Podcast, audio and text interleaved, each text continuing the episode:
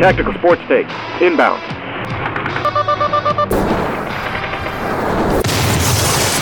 Who the fuck is that guy? Beat him off. Stomp on his head as he's unconscious. Five tool commentator. He's the Willie Mays of sports broadcasting. DiMaggio. It's time now for North Star Sports, your source for the hottest sports takes in the business. Here's your host, Owen Ely.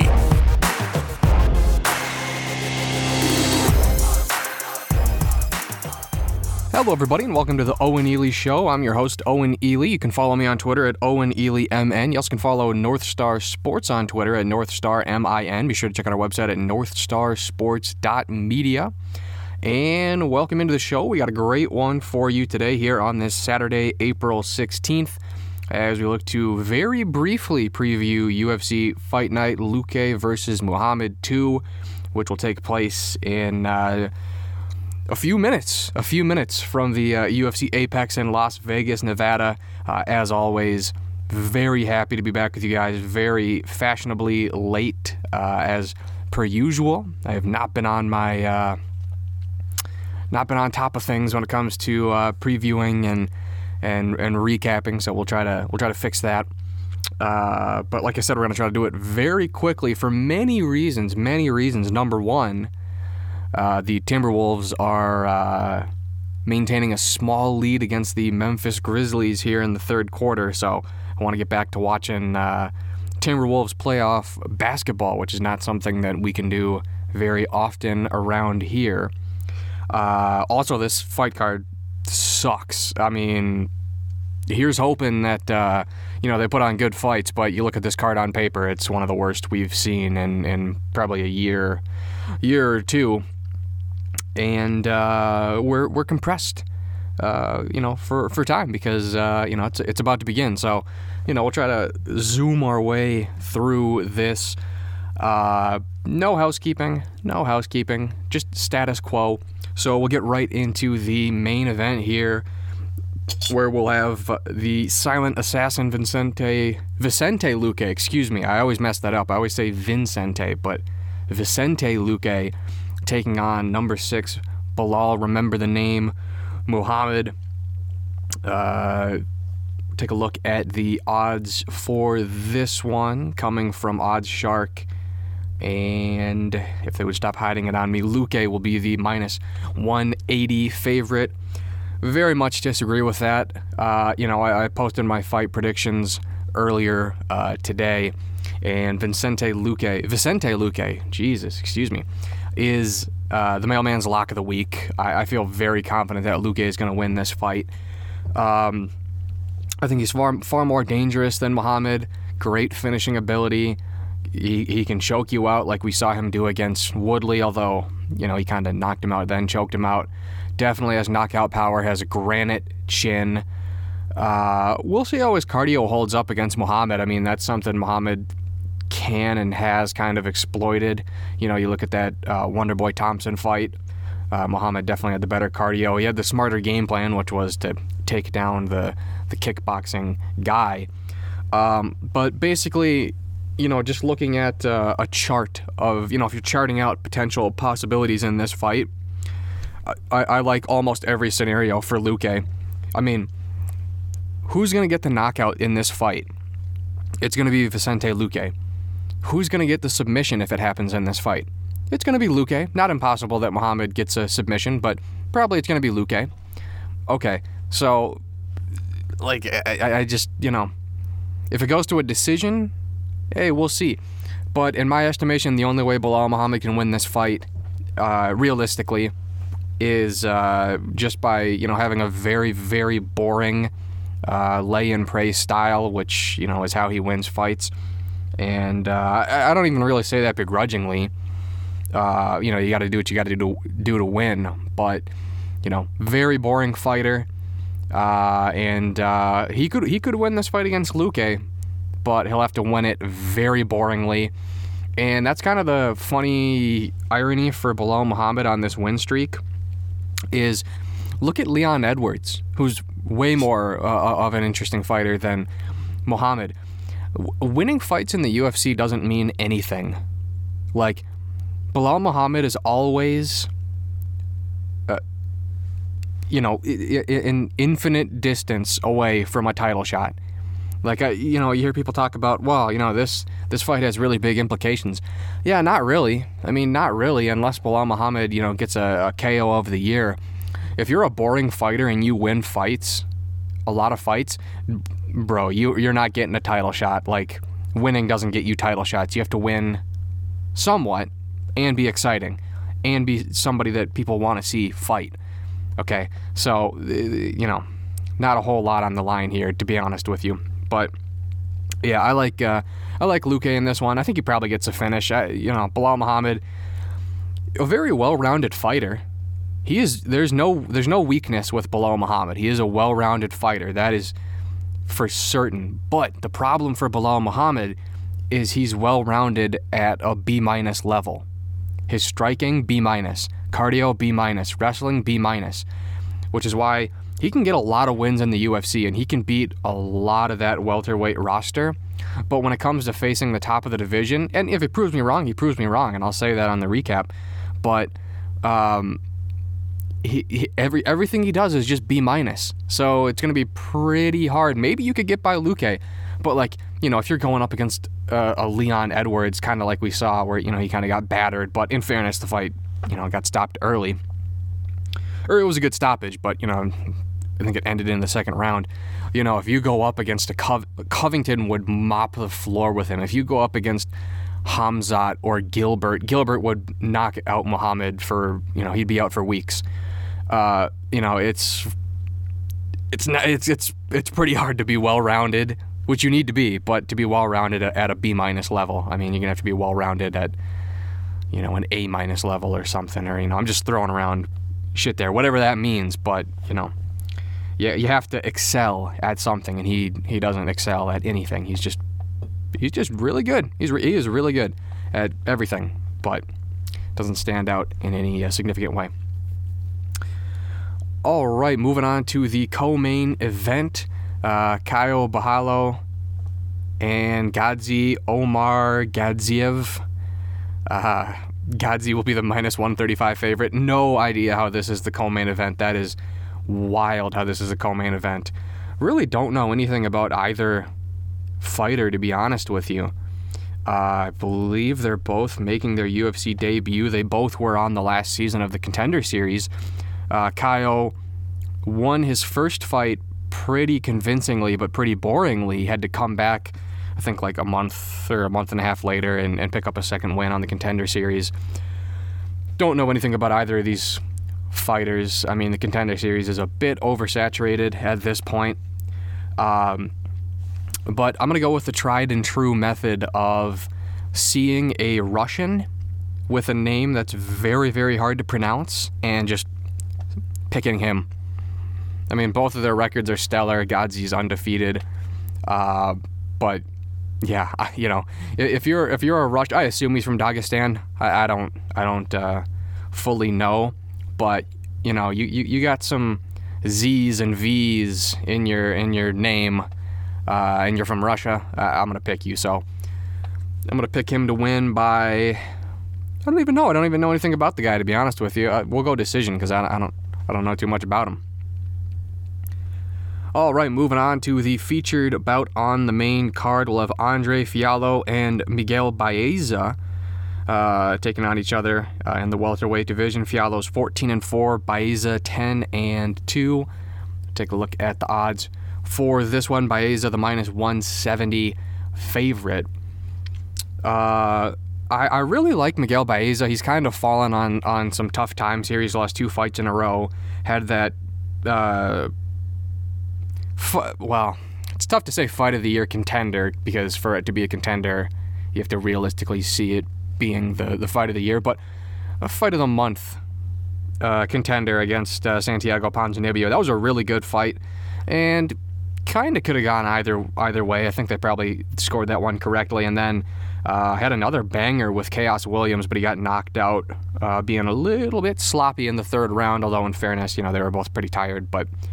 Um, so you know, he started off his UFC career three and zero. Oh. He knocked out Matt Brown uh, you know, just a year and a half ago, and uh, yeah, I mean, this is a this this business is uh, truly a what have you done for me late me lately uh, type of situation here. But yeah, I, I still like uh, Miguel Baeza. Probably could uh, make better decisions inside the octagon, increase that fight IQ. But uh, physically, I think he's he's really good. Uh, Fialho, he was the guy who knocked out James Vick uh, in James Vick's first fight uh, after getting cut by the UFC. Uh, 28 years old. Lost his debut against Michel Pereira. That was a good fight. That was a good fight. That was just uh, three months ago. Uh, so, uh, pretty evenly matched here. But I'm going to go Miguel Baeza. I, I, think I've, not that I follow UAE Warriors and wherever the hell Andre Fialho was fighting before the UFC, ex MMA or whatever. not that I follow that very closely, but I do like what I've seen from Miguel Baeza. I think he probably turns it around here against Fialho. Um, it will go by decision. I mean, those are two those are two guys who can crack, but but also take a punch. So we'll go by decision on that one. All right, moving on. Uh, we'll have a women's bantamweight fight between Mayra Bueno Silva and Yanan Wu. Bueno Silva 7 2 and 1, Wu 12 and 4. We'll take a look at the odds for this one. Bueno Silva is going to be the minus 500 favorite. Um, again, don't know a whole lot about either of these fighters, uh, which might sound bad, but you know I'm, I'm not going to try to profess uh, to know stuff I don't know. Those are just two fighters that you know they've been in the UFC for a little bit of time. You you always see their name like they're they're fairly active. You always see their name early on the prelim, but you just never they've never done anything that would make you remember anything about them. You just know that you've seen their name on a fucking scorecard before. So, I mean, I'm gonna go with Bueno Silva because she's a minus 500 favorite. That's good enough for me. If people are putting their money out there to that uh, that tune, then that's good enough for me. I, I don't know a damn thing about either of them. So we'll go Bueno Silva by decision. Of course, by decision. We're not we're not picking a finish on this one. All right, moving on. Still on the main card, Pat Sabatini taking on TJ Laramie in the featherweight division. Sabatini 16 and 3, Laramie 12 and 4. We'll take a look at the odds for this one. Another pretty heavy favorite here, Pat Sabatini minus 500. Um, pretty tough fight for TJ Laramie. I know there was a little bit of buzz on him when he got signed off of the contender series, just given his age. I think he was signed at like 22. And uh, yeah, the matchmaking has not been uh, very uh, friendly for the 24 year old Canadian TJ Laramie. Uh, made his debut against Darrick Minner in uh, September of 2020. Got choked out uh, in round one, of course, because that's what that's what Darrick Minner does. I mean, that dude's a submission specialist to, uh, you know, the highest highest level. He's basically the featherweight division's version of uh, Gerald Meerschaert. And uh, yeah, he had a couple of fight cancellations. Uh, Pat Sabatini under underrated, underappreciated, uh, three and zero oh in the UFC. Uh, you know, not not putting back, not pushing back blue chip prospects, but uh, you know, a nice win over Tristan Connelly, Jamall Emmers, and Tucker Lutz.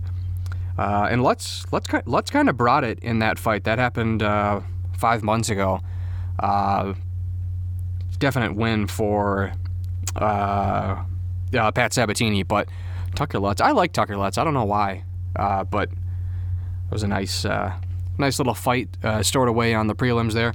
Uh, I'm gonna go with uh, Pat Sabatini on this one. We'll go by we'll go by unanimous decision on this one. All right, final card on the main card. The main card opener taking place in the welterweight division. A lot, of, a lot of 170 fights on this card. Uh, we'll have Mounir Lazzez taking on Anže Loosa. Lazzez 10 and 2, Lusa 8 and 2. Uh, we'll take a look at the odds for this one. And I don't believe don't believe there's odds for this one. I mean, I'm sure there are, there are odds somewhere for this one, but I guess uh, because it's a short notice fight because uh, Lazzez was supposed to fight Alessio Zaleski dos Santos.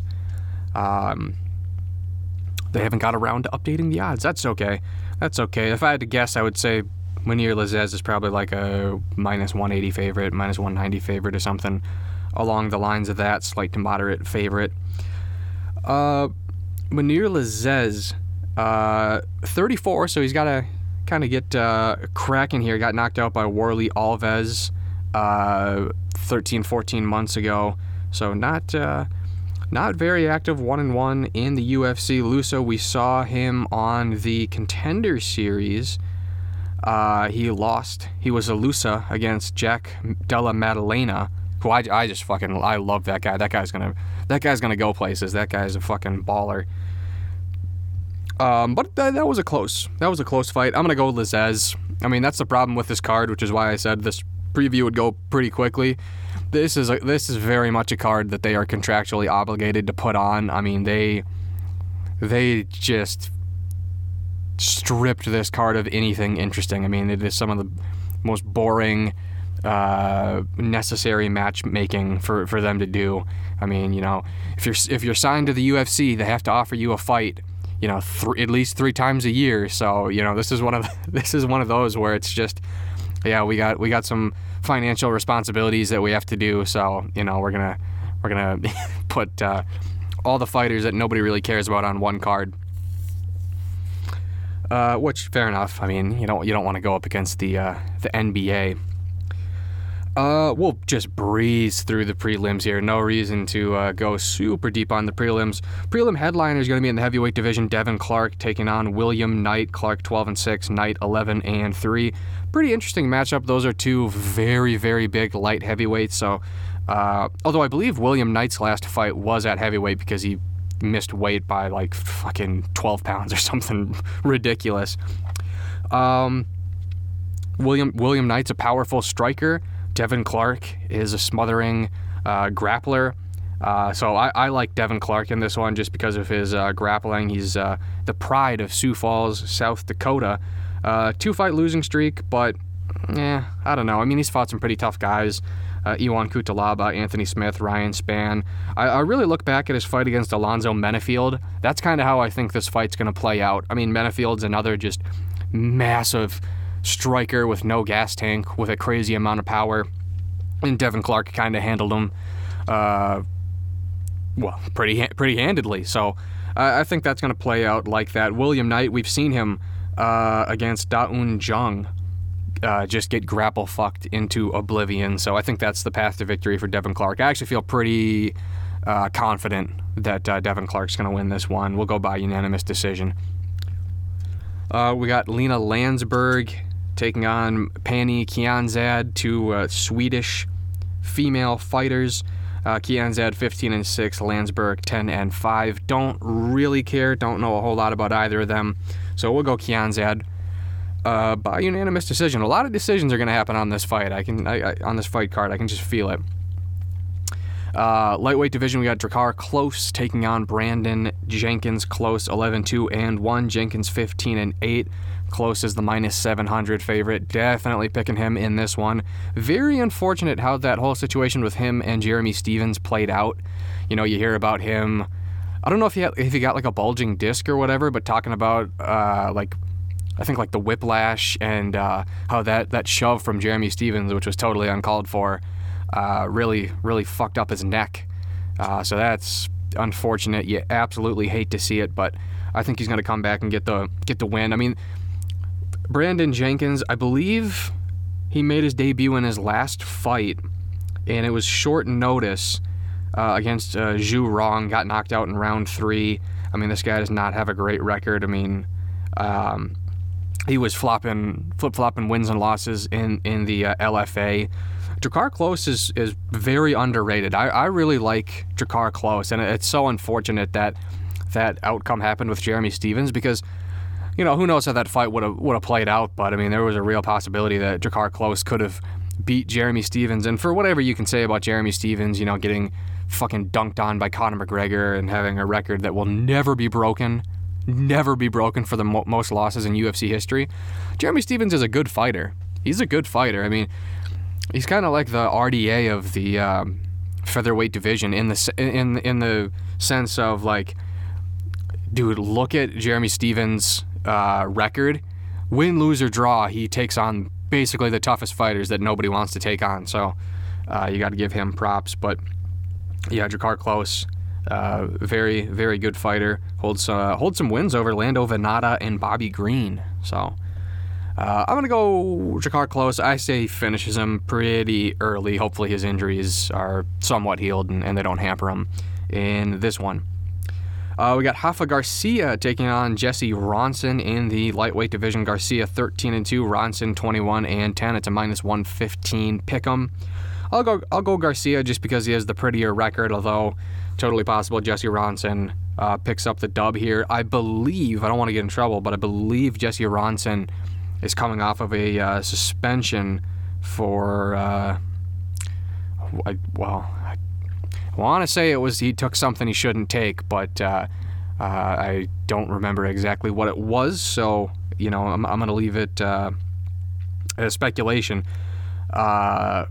Uh, but uh, yeah, he, he really kind of shocked some people when he he beat Nicolas Dal- Dalby. Of course, that's now a uh, a no contest, but you know, Dalby's Dalby's got a pretty UFC record, so you know that was a little little bit eye opening. I mean, he definitely was a pretty heavy underdog in that fight. Garcia, 27 years old, got back uh, to his winning ways in his last fight against Natan Levy. He lost uh, the two fights prior to Nasrat Haqparast, who's a good fighter, and Chris Gruetzemacher, who is not a good fighter.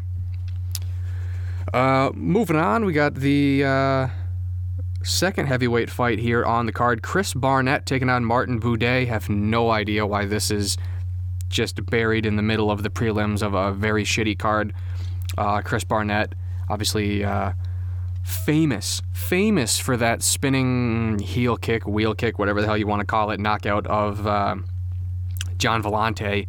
Uh, great dancer, same size as me, five foot nine, but he's he's uh, 200 and well 263 and a half pounds, I would imagine he probably cuts some weight as well. So who knows how big he gets in the octagon? I mean, he could, he could be 285 for all we know. Uh, but he, he, he's a big boy. He's a big boy. He doesn't move like a big boy though. He's he's he's pretty spry on his on his feet. So uh, you know, interesting guy. He's going to be the uh, underdog here against Martin uh, Buday. Uh, fair enough when you have a record like Chris Barnett that uh, that would happen. We got Buday on a eight fight winning streak, knocked out Lorenzo Hood on the uh, contender contender series uh, about six months ago. His only loss was his second fight to uh, Juan Espino, who's a very underrated heavyweight fighter. Won the heavyweight season of uh, the Ultimate Fighter in like 2018 or something like that. So might be wishful thinking, but I'm gonna go with the underdog here, Chris Barnett. I just can't, I can't go against anybody who brings that type of joy uh, to the fans. You know, a real, real cl- crowd pleaser. Uh, moving on, third to uh, third to last fight here, we got Trey Ogden taking on Jordan Leavitt. Leavitt nine and one, Ogden 15 and four. Ogden the minus 145 favorite. Totally disagree with that. I'm gonna go with Jordan Leavitt. Um, lost his uh, no, excuse me, he won his last fight against uh, Matt Sayles. Uh, lost his second fight in the UFC against Claudio Puelles. Uh, had that really, really noteworthy UFC debut victory. 22 a 22 second slam knockout of Matt Wiman. Totally, totally brutal. Just oh man, I can't imagine the fucking headaches that Matt Wiman is probably still currently dealing with from from that slam. Uh, two and one in the UFC. I don't really know what, what went wrong for him in that Puelles fight. Uh, very gifted grappler. Hopefully his striking has improved, but I think he's a very talented fighter. I don't know anything about Trey Ogden. He's 32. I know he got signed uh, a little bit ago off of off of the regional scene. Got a handful of losses. He lost to Thomas Gifford. Ooh, he lost to Thomas Gifford twice. Yeah, that's good enough for me to pick against him. You I mean you lose to Thomas Gifford. I mean, ooh, that's like that's like me in a heavyweight and losing to Chris Sher- or uh, Chris Sherman. Wow, what the hell is that guy? Chase Sherman. Chase Sherman. You know, that's that's embarrassing. That's like losing to Chase Sherman and Alex Nicholson.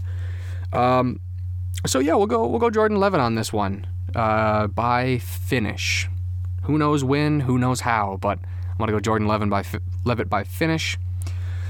Uh, we got a women's strawweight fight between Istela Nunes and Sam Hughes. Nunes, uh, the minus 225 favorite.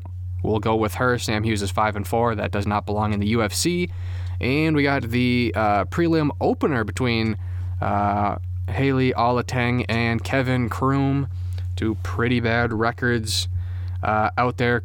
Alateng is the minus 180 favorite. I'm going to go Haley uh, by round three knockout.